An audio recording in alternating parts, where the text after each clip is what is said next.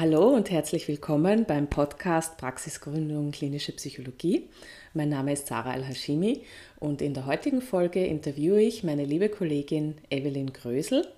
Wir sprechen darüber, wie sie ihre eigene Praxis gegründet hat, was Selbstständigkeit für sie bedeutet, welche verschiedenen Standbeine sie neben ihrer Praxis hat und wie schnell sie ihren Klientinnenstamm aufgebaut hat wie wichtig natürlich auch Supervision und fachlicher Austausch ist und wie man einen Praxisraum eigentlich findet. Und wir sprechen auch über das spezielle Behandlungssetting im Wald, das sie anbietet. Viel Spaß!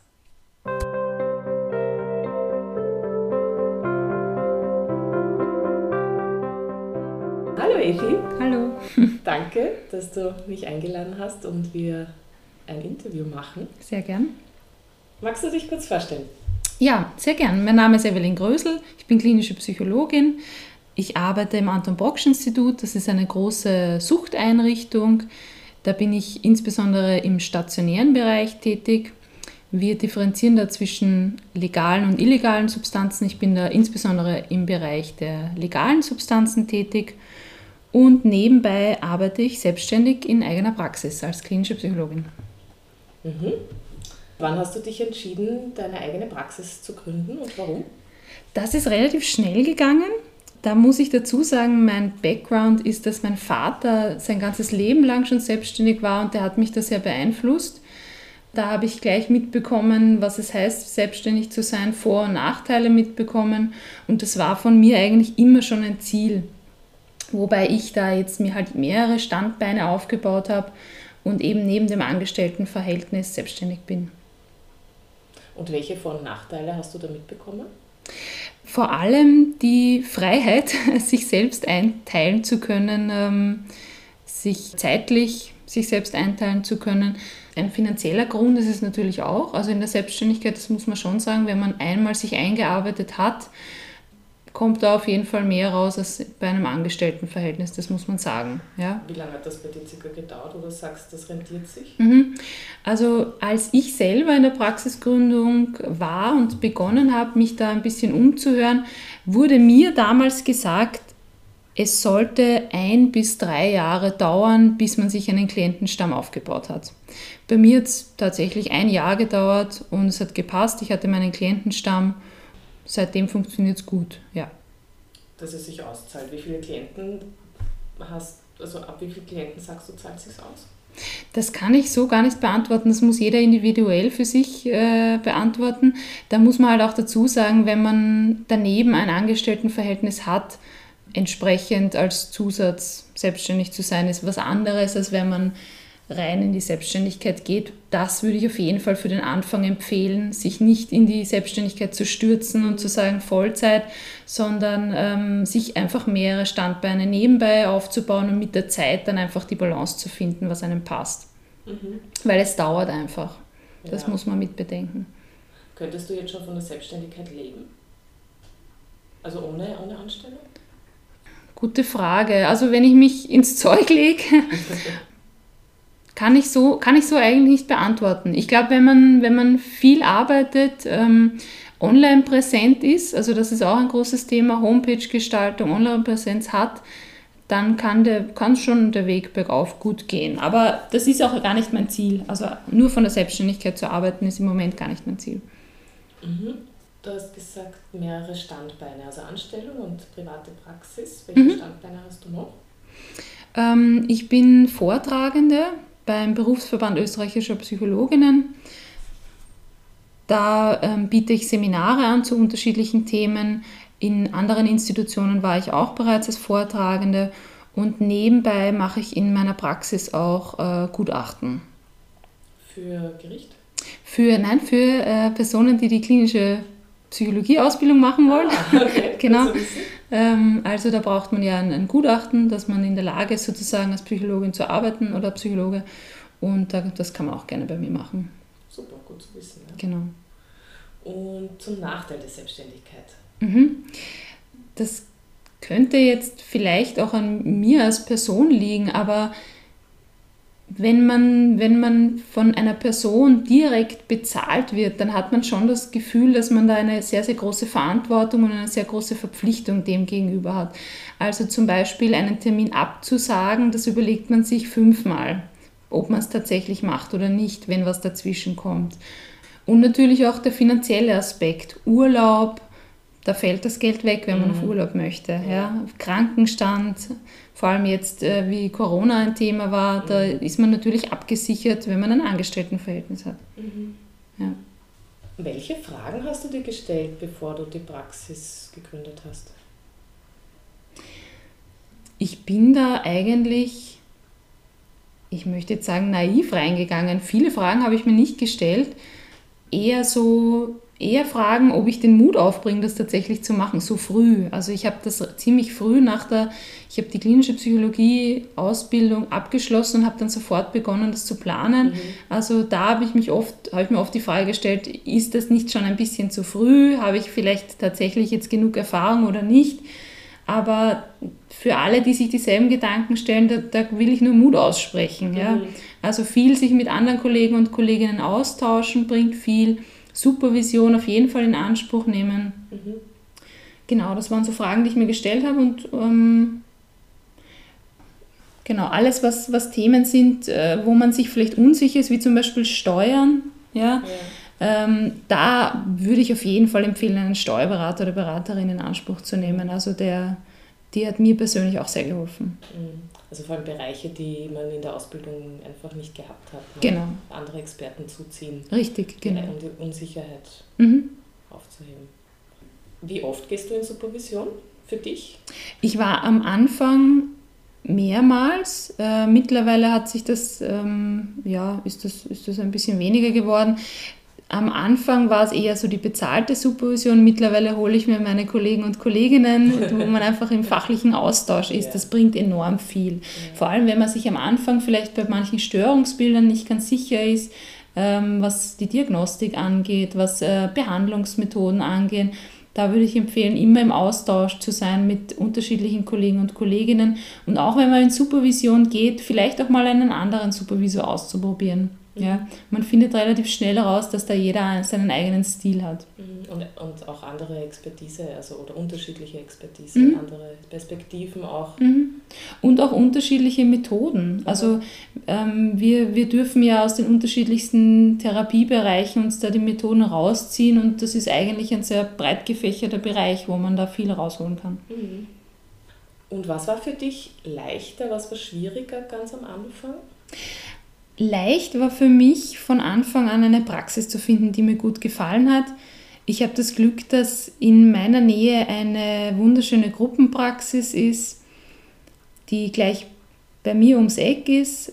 Und was mir am Anfang auch sehr gut geholfen hat, ich wurde sehr unterstützt von meiner Familie. Also mhm. was zum Beispiel Homepage-Gestaltung angeht, was einen Fotografen angeht, gute Fotos würde ich empfehlen für die Homepage ähm, auf jeden Fall in die Online-Präsenz mhm. gehen, gerade am Anfang. Genau. Schwierig war in dem Sinn jetzt nicht wirklich etwas für mich, aber eben diese angesprochene Unsicherheit, die war schon da. Ja? Mhm. Und einfach sich, sich klar sein, das dauert ein bisschen, bis man seinen Klientenstamm hat. Eben wie auch schon angesprochen, die Steuerberaterin ist da unumgänglich. Ja. Die Praxis hast du leicht gefunden? Wo hast du da angefangen zu suchen oder ist wie war, wie war das? ähm, ich, ich kannte diese Gruppenpraxis eben vom Vorbeigehen ah. und habe dort einfach angefragt, ob sie Räumlichkeiten noch zu vermieten haben und bin da sehr herzlich aufgenommen. Wir sind ein Team aus unterschiedlichen Berufsbereichen und ähm, ergänzen uns da eigentlich ganz gut. Ja. Das heißt, die haben einen Raum frei gehabt und gesagt, ja, Richtig. Passt. Genau, so schnell kann es gehen. so kann es schnell kann's gehen. Mir war dabei wichtig, ähm, einen, einen Raum zu haben, der hell ist, der groß ist, der freundlich ist, wenn man reinkommt, dass nicht nur ich mich wohlfühle, sondern auch die Klienten und Klientinnen, die zu mir kommen, dass die sich auch wohlfühlen. Das war mir persönlich sehr wichtig. Mhm. Und das habe ich damit schnell gefunden, Gott sei Dank. Ja. Ähm, was mir auch wichtig war, ist vor allem die Erreichbarkeit. Da muss man sich natürlich auch äh, überlegen, welche Zielgruppen man anspricht, aber äh, mit den öffentlichen Verkehrsmitteln erreichbar zu sein, ist immer ein Bonus. Mhm. Ja. Und bist du da in dem Raum allein oder teilst du dir den Raum mit den anderen oder hat eben jeder seinen eigenen Raum? Mhm. Also ich habe zu bestimmten Zeiten den Raum angemietet und eben zu anderen Zeiten sind auch andere Kollegen und Kolleginnen drin. Wir haben aber jeder absperrbare Fächer und Laden. Mhm. Wo genau. die, die Patientendokumente genau. und, und Unterlagen genau. Als, als Nachteil, das muss man, ist halt auch ein, ein ein Punkt, den man sich vielleicht überlegen kann. Bei mir persönlich ist der Nachteil, dass die Praxis nicht barrierefrei ist. Mhm. Wenn man mit Klienten oder Klientinnen arbeiten möchte, die äh, aufgrund körperlichen Einschränkungen eine Barrierefreiheit brauchen, dann wäre das natürlich wichtig. Ist das schon vorgekommen bei dir, dass jemand angerufen hat um einen Termin? Und nein, nein, ja. noch nicht, nein. Ja. Aber insgesamt ist, ist eine Überlegung, ja. ja. ja. Und was ich auf jeden Fall am Anfang empfehlen würde, ist zuerst nur Räumlichkeiten zu mieten und das vielleicht auch ähm, nur für bestimmte Zeiten. Ja? Äh, gleich Geld zu investieren, vielleicht eine Praxis zu kaufen, das kann man mit der Zeit aufbauen. Also mhm. ich würde Schritt für Schritt, Step by Step, das ergibt sich dann. Mhm. Und du hast auch gesagt, es ist auch wichtig, sich Gedanken über die, die Patientengruppe, Zielgruppe zu machen. Mhm. Wie hast du dir deine eigene Patientenzielgruppe dir überlegt oder welche betreust du? Mhm. Also ich komme eigentlich aus dem Kindergartenpädagogikbereich. Mhm. Ich war früher Kindergärtnerin. Ich habe da über zehn Jahre in den unterschiedlichsten Settings mit Kindern gearbeitet, dass ich für mich persönlich beschlossen habe, die Arbeit mit Kindern war super schön, aber jetzt kommen die Erwachsenen dran. Und ähm, deswegen biete ich vor allem äh, Beratung und Behandlung im Erwachsenenbereich an. Bestimmte Störungsgruppen oder? Bestimmte Störungsgruppen eigentlich gar nicht so. Also auf der einen Seite unterscheiden wir ja zwischen der klinischen äh, Behandlung, also alles, was störungsspezifisch ist, was ähm, betrifft eher eine langfristige Behandlung. Ja? Und auf der anderen Seite biete ich psychologische Beratung an. Das sind dann eher kurzfristige, lösungsorientierte Dinge, die, die nach, ich sage jetzt mal Pi mal Daumen, vier bis fünf Sitzungen erledigt sind. Ja? Genau. Mhm da würde ich empfehlen, ganz egal, ob man jetzt im Kinder-, Jugend- oder Erwachsenenbereich arbeitet, immer von Anfang an die Rahmenbedingungen mit den Klienten und Klientinnen zu klären. Also Kosten, Zeitaufwand und so weiter. Also dass man von Anfang an transparent ist. Mhm. Genau, da werde ich eine eigene Folge dazu machen. Nur, ah, ja. nur für mhm. die erste Stunde oder der Erstkontakt, Telefon. Das Erstgespräch, das Erstgespräch. ja, ja, ist ein wichtiges genau. Thema. Mhm. Zusammenfassend vielleicht noch einmal, am Anfang hast du schon erwähnt, was du in deiner Praxis anbietest, vielleicht noch kurz nochmal zusammengefasst. Ja, also auf der einen Seite die psychologische Beratung, auf der anderen Seite die klinisch-psychologische Behandlung, die eben langfristiger Personen begleitet. Aber was sich jetzt so mit der Zeit auch ergeben hat, welche Erfahrung ich gemacht habe, es melden sich oft Personen, die wo gar kein Störungsbild im Hintergrund ist, sondern die einfach Selbsterfahrung machen wollen, mhm. die sich selber besser kennenlernen wollen, die an sich arbeiten wollen. Also so, genau, in dem Bereich, das ist, ist auch spannend zu, zu arbeiten. Und eben die Gutachtenerstellung für die Ausbildung der klinischen Psychologie. Die mache ich auch in der Praxis. Mhm. Als, als kleinen Zusatz, den, der mir einfach persönlich wichtig war, das ist eher so ein methodischer Aspekt. Ich biete auch ein anderes Setting an. Also ich gehe mit meinen Klienten und Klientinnen gerne in die Natur, in den Wald ähm, und machen dort die Behandlungen bzw. die Beratungen. Das ist noch einmal ein ganz eigener Bereich, wo es vor allem ums Wohlbefinden geht, um Bewegung geht. Und das ist natürlich aber auch ein, ein Punkt, den man vorher immer besprechen muss, wenn man, wenn man das macht. Ich nenne diese Ausflüge in die Natur und in den Wald Walk and Talk.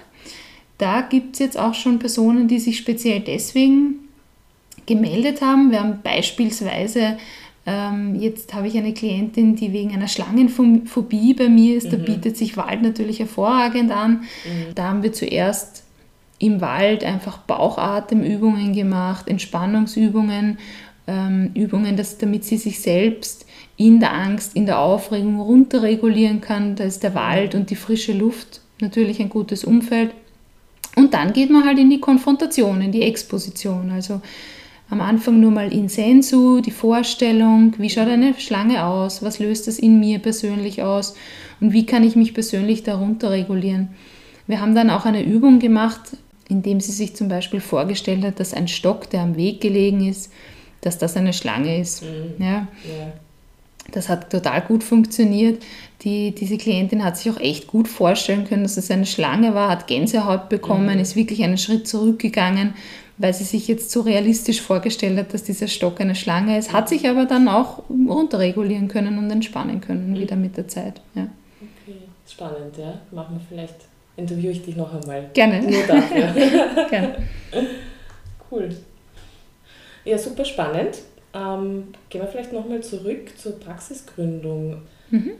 Wenn du heute deine Praxis nochmal gründen könntest, was würdest du anders machen oder besser machen? Vielleicht mit mehr Mut in die Sache gehen. Ich würde gar nicht viel anders machen, glaube ich, aber äh, man darf ruhig mit mehr Selbstvertrauen da reingehen. Mhm. Ja? Also den Mut haben, diesen Schritt zu gehen und das Selbstvertrauen haben, weil es, wird funktio es funktioniert. Mhm.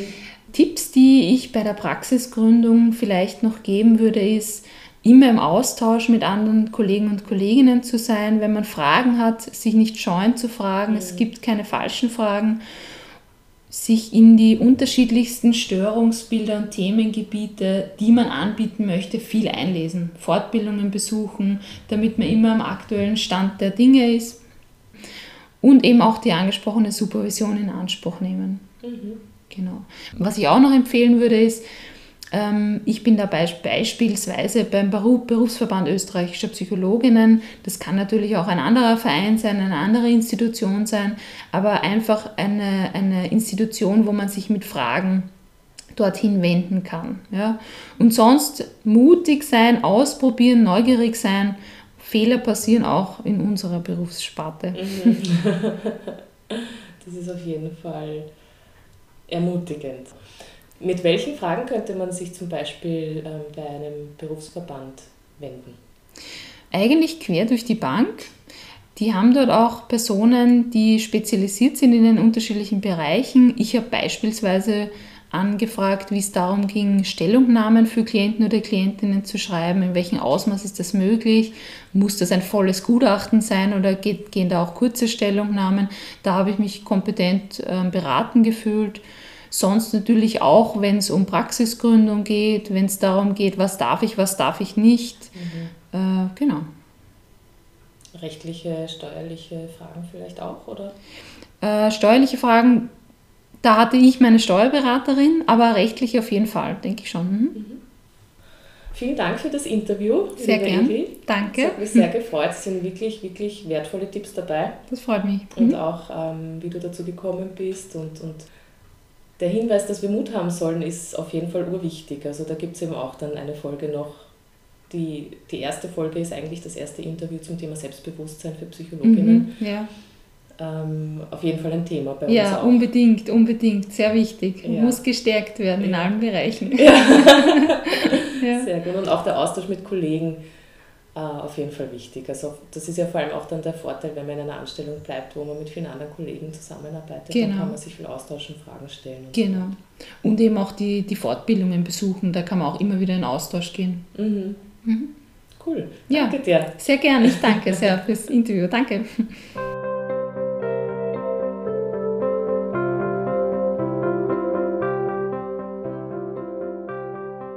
Danke fürs Zuhören. Ich hoffe, du konntest dir einiges aus dieser Folge für dich mitnehmen. Ich würde mich sehr freuen, wenn du sie teilst oder auch in unserer Facebook-Gruppe Praxisgründung klinische Psychologie kommentierst und auch dort noch Fragen reinstellst, wenn du welche hast. Weitere Informationen zu Evelyn Grösel findest du auf ihrer Homepage, die du in der Episodenbeschreibung findest und auch auf der Projekt-Homepage www.praxisgründung.wordpress.com. Bis zum nächsten Mal. Alles Liebe, deine Sarah.